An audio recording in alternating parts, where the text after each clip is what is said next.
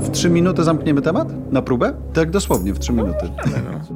Ze studia Voice House Rafał Hirsch i Jarosław Kuźniar. W najnowszym odcinku podcastu Ekonomicznie Brief jest porozumienie w Unii Europejskiej. Do końca roku wspólnota obetnie o 90% import ropy z Rosji. Do końca ważył się głos Węgier. Polityczny czy ekonomiczny? Co ze Słowacją i z Czechami?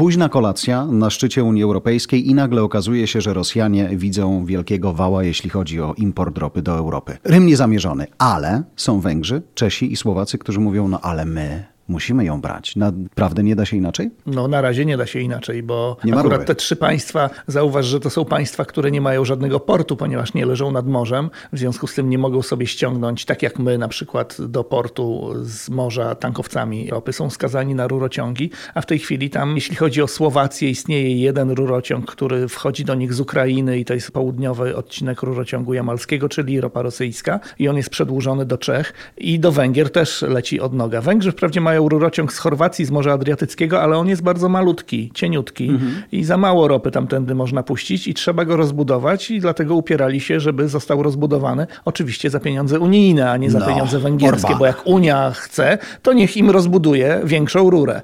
Jak ją będą mieć, to oni wtedy się zgodzą na dołączenie do embarga. To będę adwokatem diabła. Skoro Europa tak bardzo chce pomóc tej Ukrainie, to nie moglibyśmy my, ci, którzy mamy dostęp do morza i inne kraje, które mają dostęp do morza, wziąć tę ropę i dowieść na Słowację, na Czechy i do Węgier? Żeby no ale to też trzeba rosyjskie? rurociąg położyć. No nie, no cysternami zawieźmy. Oj, to jest za, za, za bardzo. Jest wojna, są cysterny, wiesz. No tak, Koleją zawieźmy. Tak, no. tak, musiałoby być bardzo dużo cystern. Czyli tak naprawdę ten Orban Zakor się zakorkowałoby się. Niespecjalnie stawiał tak o, tylko nie, on oni, znaczy wydaje interesy. mi się, że no bo o Węgrzech to mówi się, że oni politycznie tak. są zakolegowani. Natomiast o Słowakach i o Czechach nigdy się w mhm. tym kontekście nie mówiło i oni naprawdę dołączyliby się do tych sankcji, podejrzewam, ale naprawdę na serio nie mają jak. W ich przypadku oznacza to no, katastrofę gospodarczą. Oni po prostu nie mieliby żadnego innego paliwa w tym momencie. To jeszcze patrząc po budżecie rosyjskim i tej ropie, której nie będzie, dużo stracą? Kto? Rosja. Trudno Kiedy... powiedzieć. Znaczy no tak, no bo 90% ich eksportu do Europy, do Unii Europejskiej zniknie. Szlus. Dlatego też można było zrobić ten wyłom w tym embargu dla Węgier, Czech i Słowacji, bo to są jednak małe kraje, małe mhm. gospodarki. Tyle, ile oni tam ciągną z tej Rosji, to naprawdę nie jest dużo.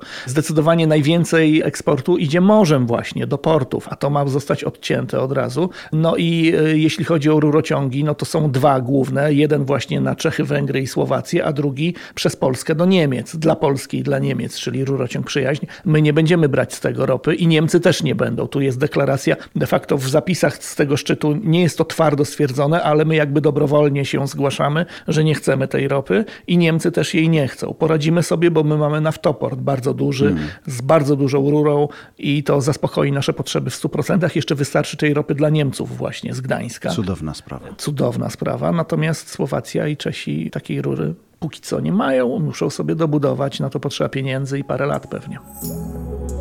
To było Ekonomicznie Brief